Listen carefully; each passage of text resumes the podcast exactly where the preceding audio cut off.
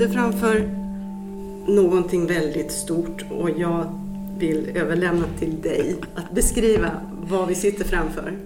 Ja, om man nu ska förklara det här för att ge en bild av det så kan vi säga så här, det är 10 meter, ett 10 meter långt tygstycke som från början då var helt tomt. Det är sån här bordsfilt, det är lite flanelligt tyg. Om du känner på det så är det sådär liksom eh, mjukt. Och sen är det då, vad blir det nu, 99, det blir över 20 år. Eh, så har det här då broderats på av människor på olika delar av jordklotet och olika delar av olika platser i Sverige och så.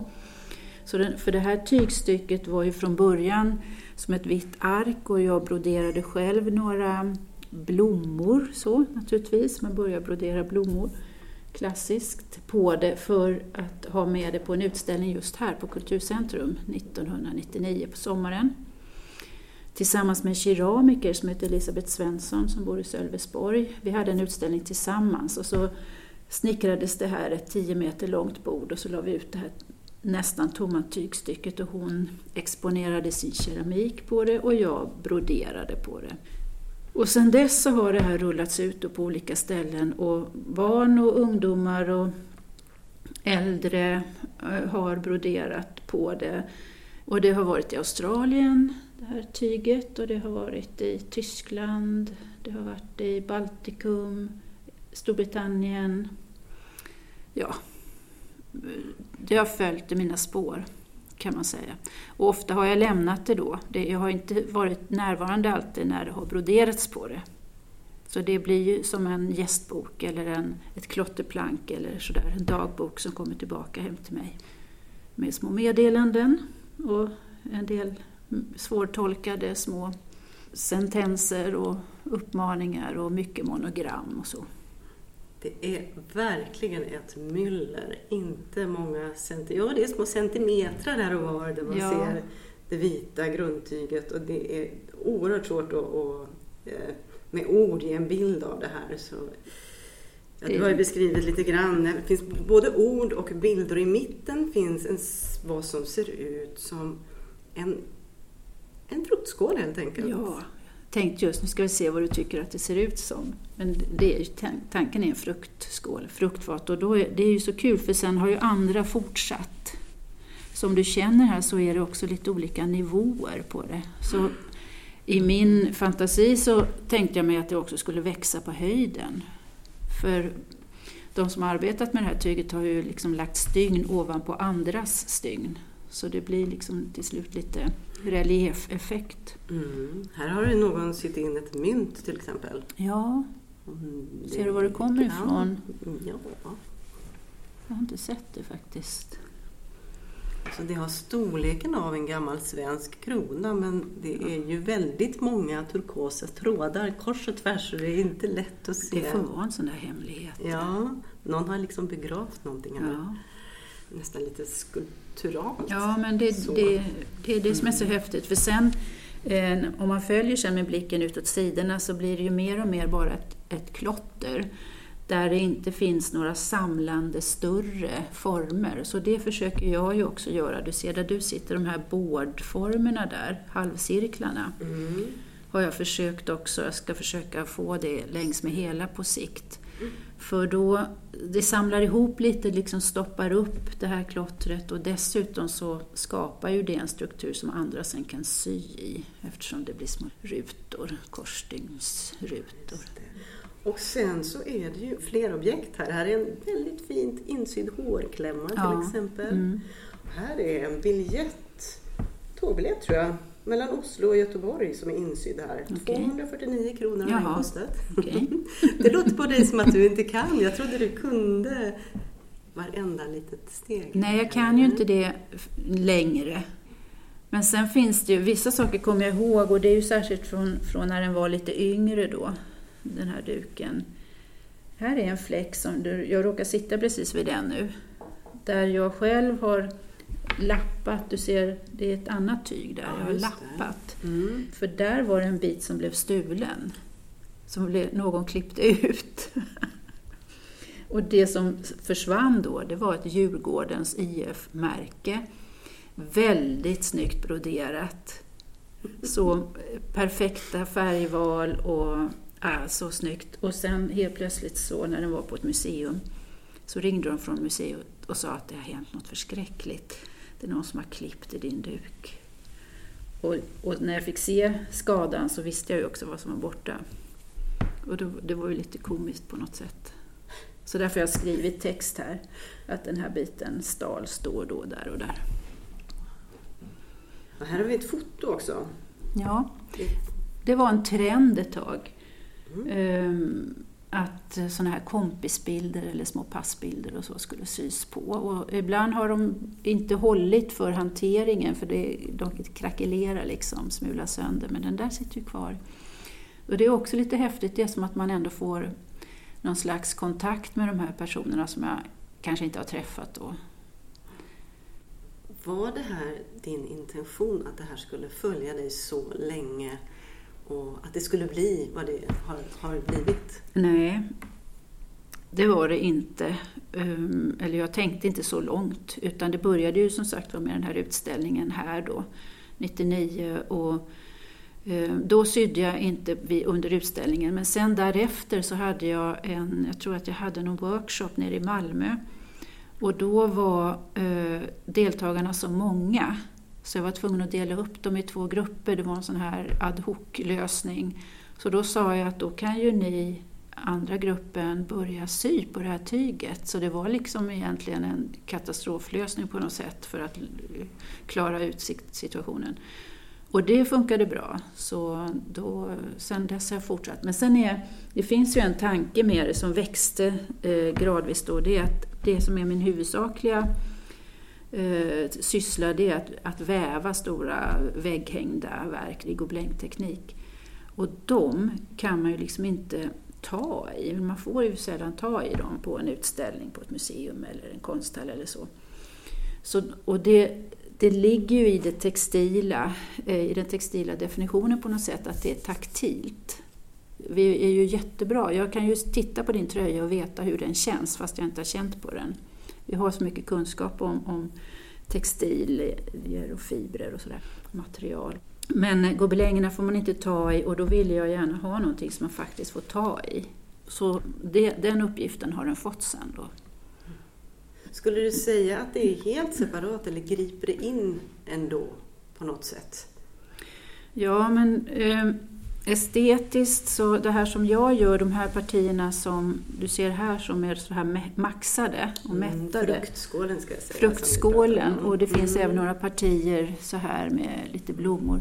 Det, där känner jag att jag har samma, vad ska jag säga, samma estetiska grepp eller så som när jag väver. För den, den här gobelängtekniken som jag använder mig av, den är ju väldigt tät. Den är väldigt materiell, mycket materia. Och det finns inget glest eller sprött i det alls utan det är liksom BAM, mycket material.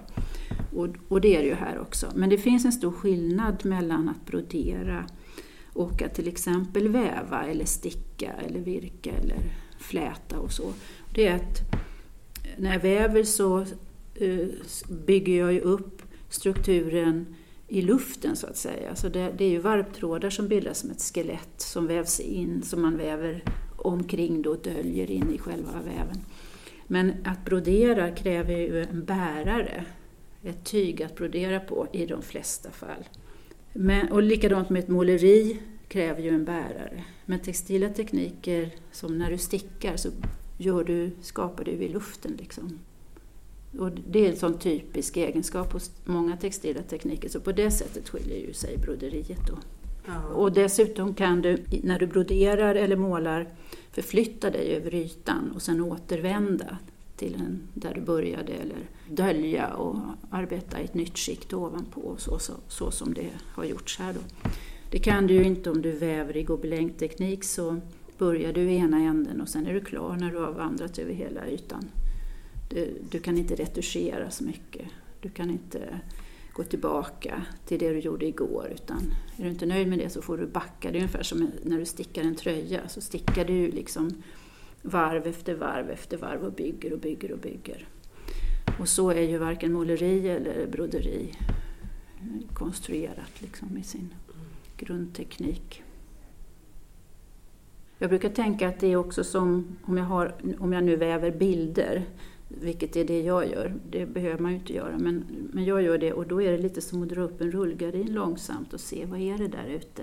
Jag ser bit för bit, men i ordning så att säga. Det bygger liksom i en viss riktning. Jag kan inte se lite där uppe och lite där utan måste följa principen att dra upp rullgardinen långsamt. Till slut, när det är klart, så ser jag hela bilden och får reda på vad jag har egentligen ägnat mig åt under senaste året eller så. Då skulle jag gärna vilja veta lite hur du, hur du gör för att ta fram, ja, skulle du själv kalla det förlaga? Mm hur ska man säga, det blir som ett partitur tänker jag på mm. också. Eh, när du väver så har du ju någonting där. Ja, ja men det, det är ett partitur och det är ju, alltså den tekniken jag använder mig av är ju jättegammal. Är månghundraårig teknik och jag håller mig väl egentligen ganska strikt till den tekniken fast with a twist kanske och, och adderat någonting som är min egen lösning på färgblandningar eller sådär. Men Eh, redan från, om man går tillbaks till ja, 13-1400-talet och så, så hade man ju en förlaga som du säger och då hette det kartong. På svenska säger vi kartong och det, det här är ju mycket franska termer. Som är en skiss eh, som då den som var konstnären, låt oss säga Rubens till exempel, har, har formgett många gobelänger. Och då gjorde han en målning och sen gjordes det liksom en kartong efter den och sen förstorades ju den upp bitvis, bit för bit, av hantverkarna då.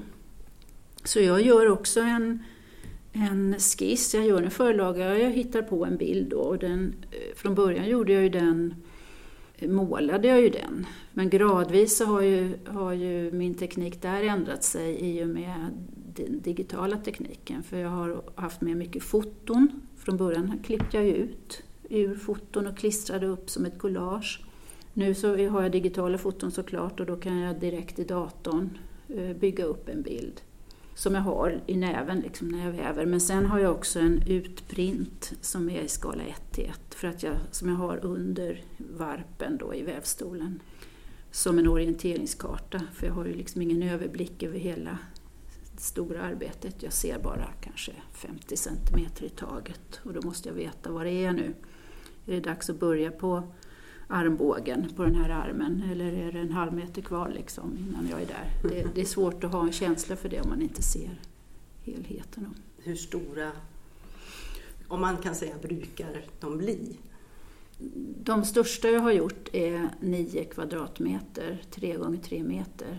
Och det kommer sig av att jag kom över en vävstol som är 3 meter bred för 20 år sedan eller 25. Och då var jag tvungen att testa, hur kan jag väva så stort?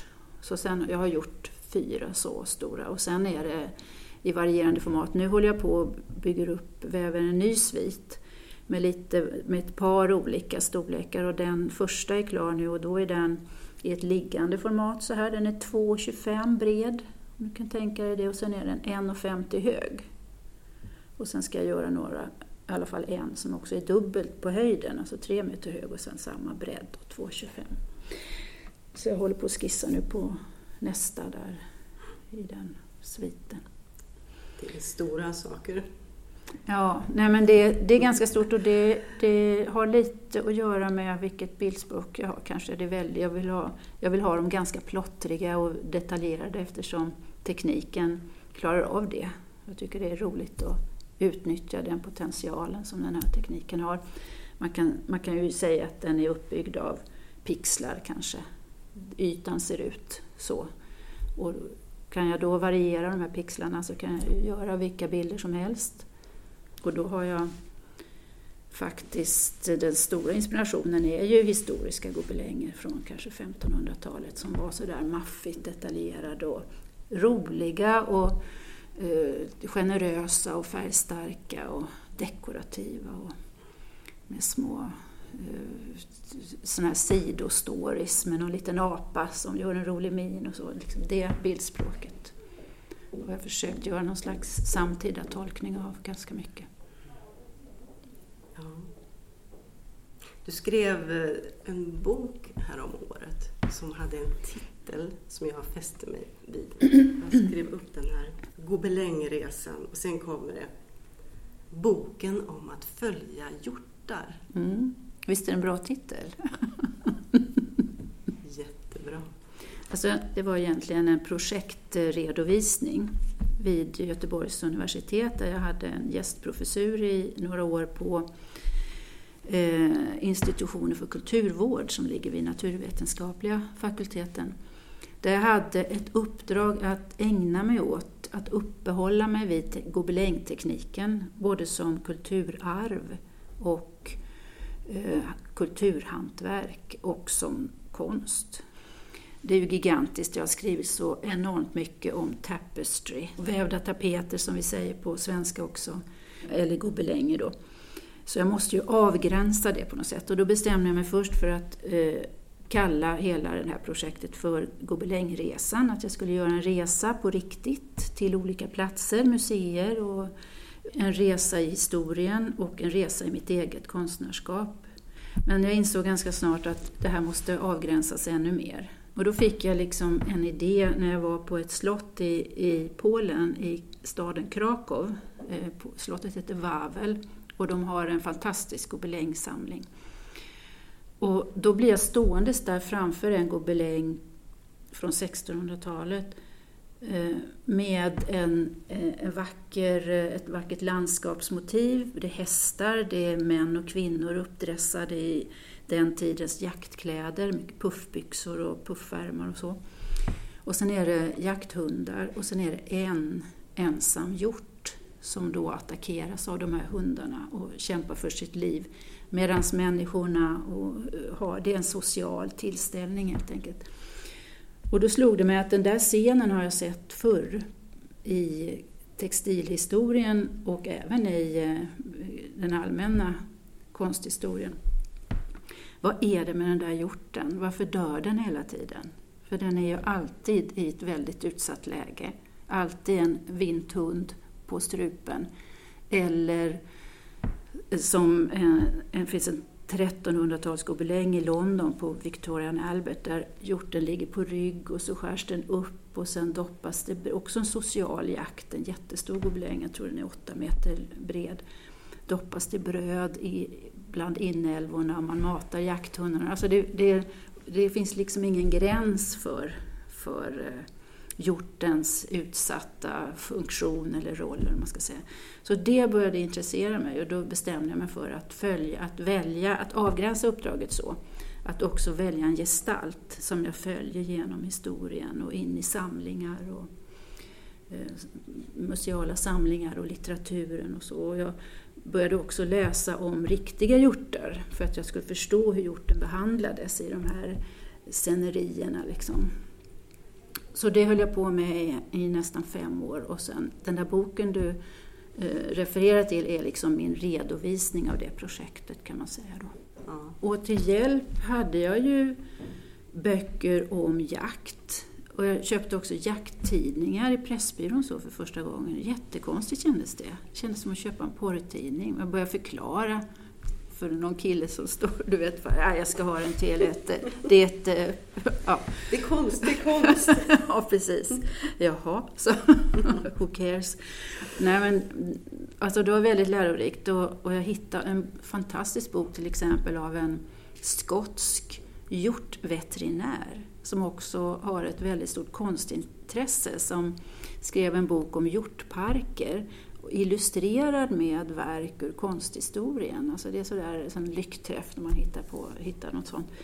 Så jag har lärt mig så otroligt mycket också om, om um, hjortar i allmänhet men också hjortens roll som ställföreträdande döende men också som uh, uh, någon fransk kung som har erövrat mycket land vill manifestera det genom att utmåla sig själv med hjortattribut eftersom hjorten är så, har så goda egenskaper. Den är både snygg och användbar, liksom. både vacker och, och med gott kött. Alltså det, den har ju inte som vildsvinet till exempel, har ju ett imageproblem, är det, har jag ett citat om någon som har sagt.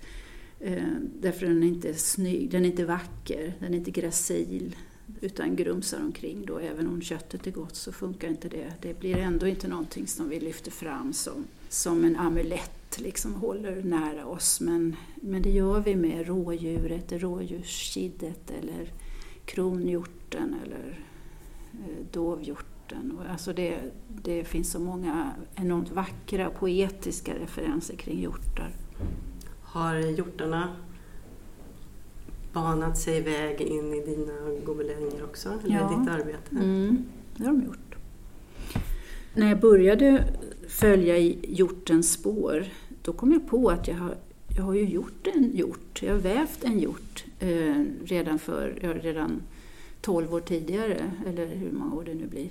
Jag fick en bild av en jättevacker hjort av en god vän som fotograferade den på Naturhistoriska museet i New York. Så i, det, i mitt projekt så var jag också tvungen att åka till det här museet och se om jag kunde hitta den hjorten. Och det, vilket jag gjorde i en sån här di, diorama, du vet sånt där ett stort tittskåp. Där står den här hjorten då som jag har vävt in långt tidigare som jag hälsade på. Så, Hello dear, du var betydelsefull.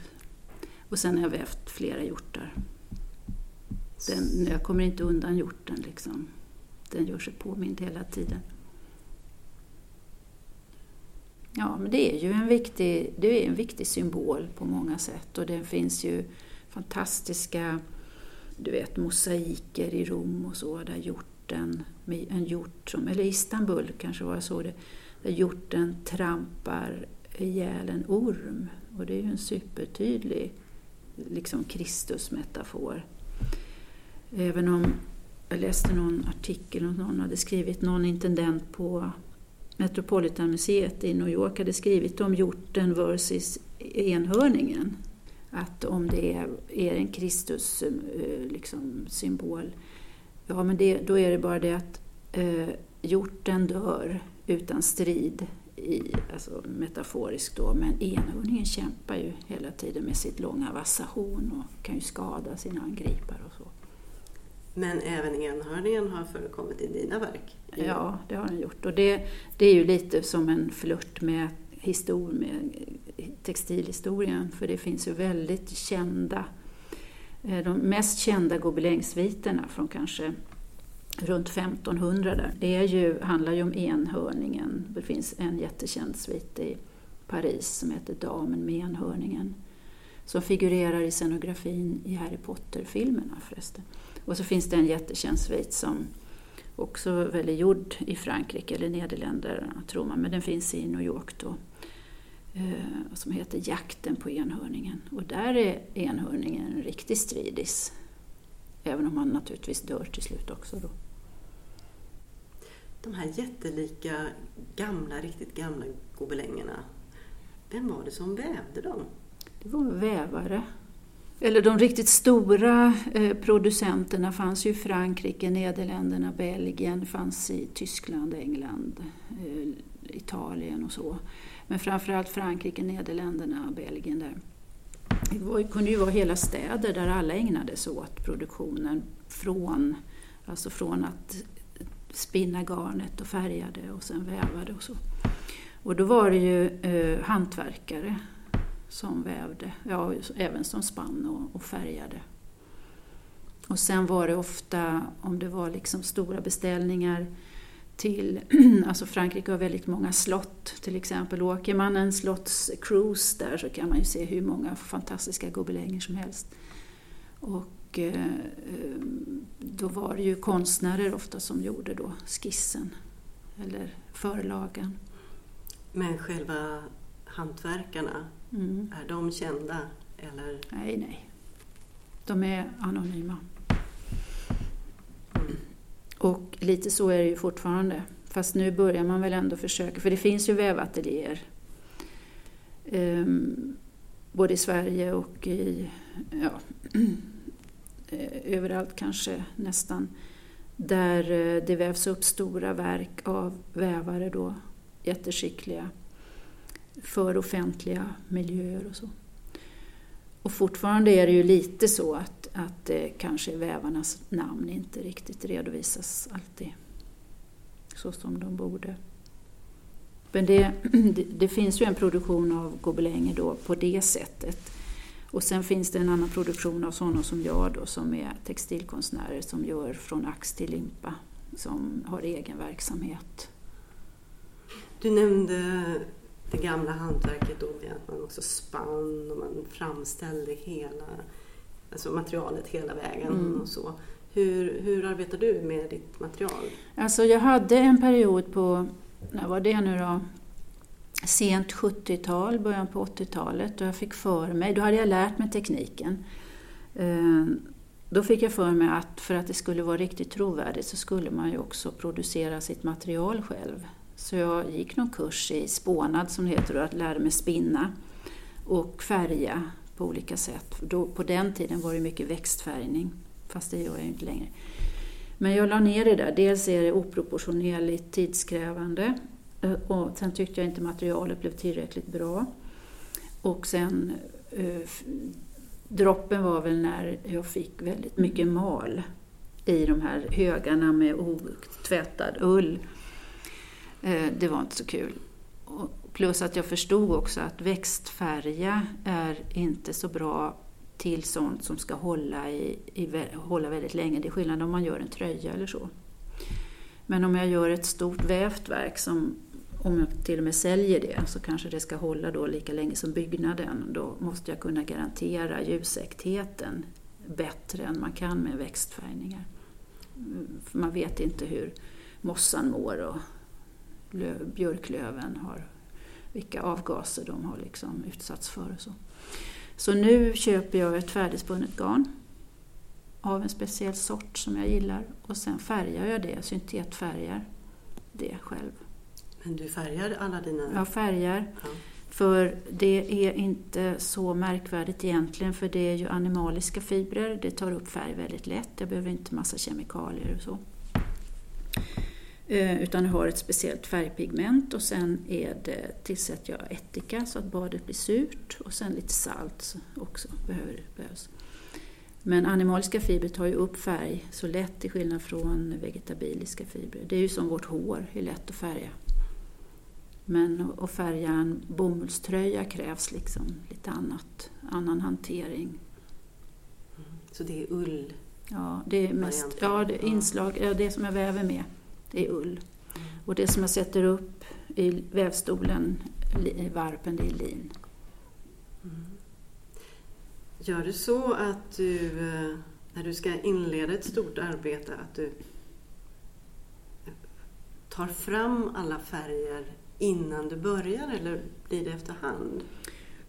Alltså jag försöker omge mig med alla färger så eller många färger, så att jag kan improvisera sen under arbetet och liksom plocka så här lite eh, spontant eh, utifrån eh, hur, hur, hur, bilden ser ut och så. Och sen saknar jag någon nyans så går jag iväg och färgar i ett litet pentry jag har i ateljén. Då.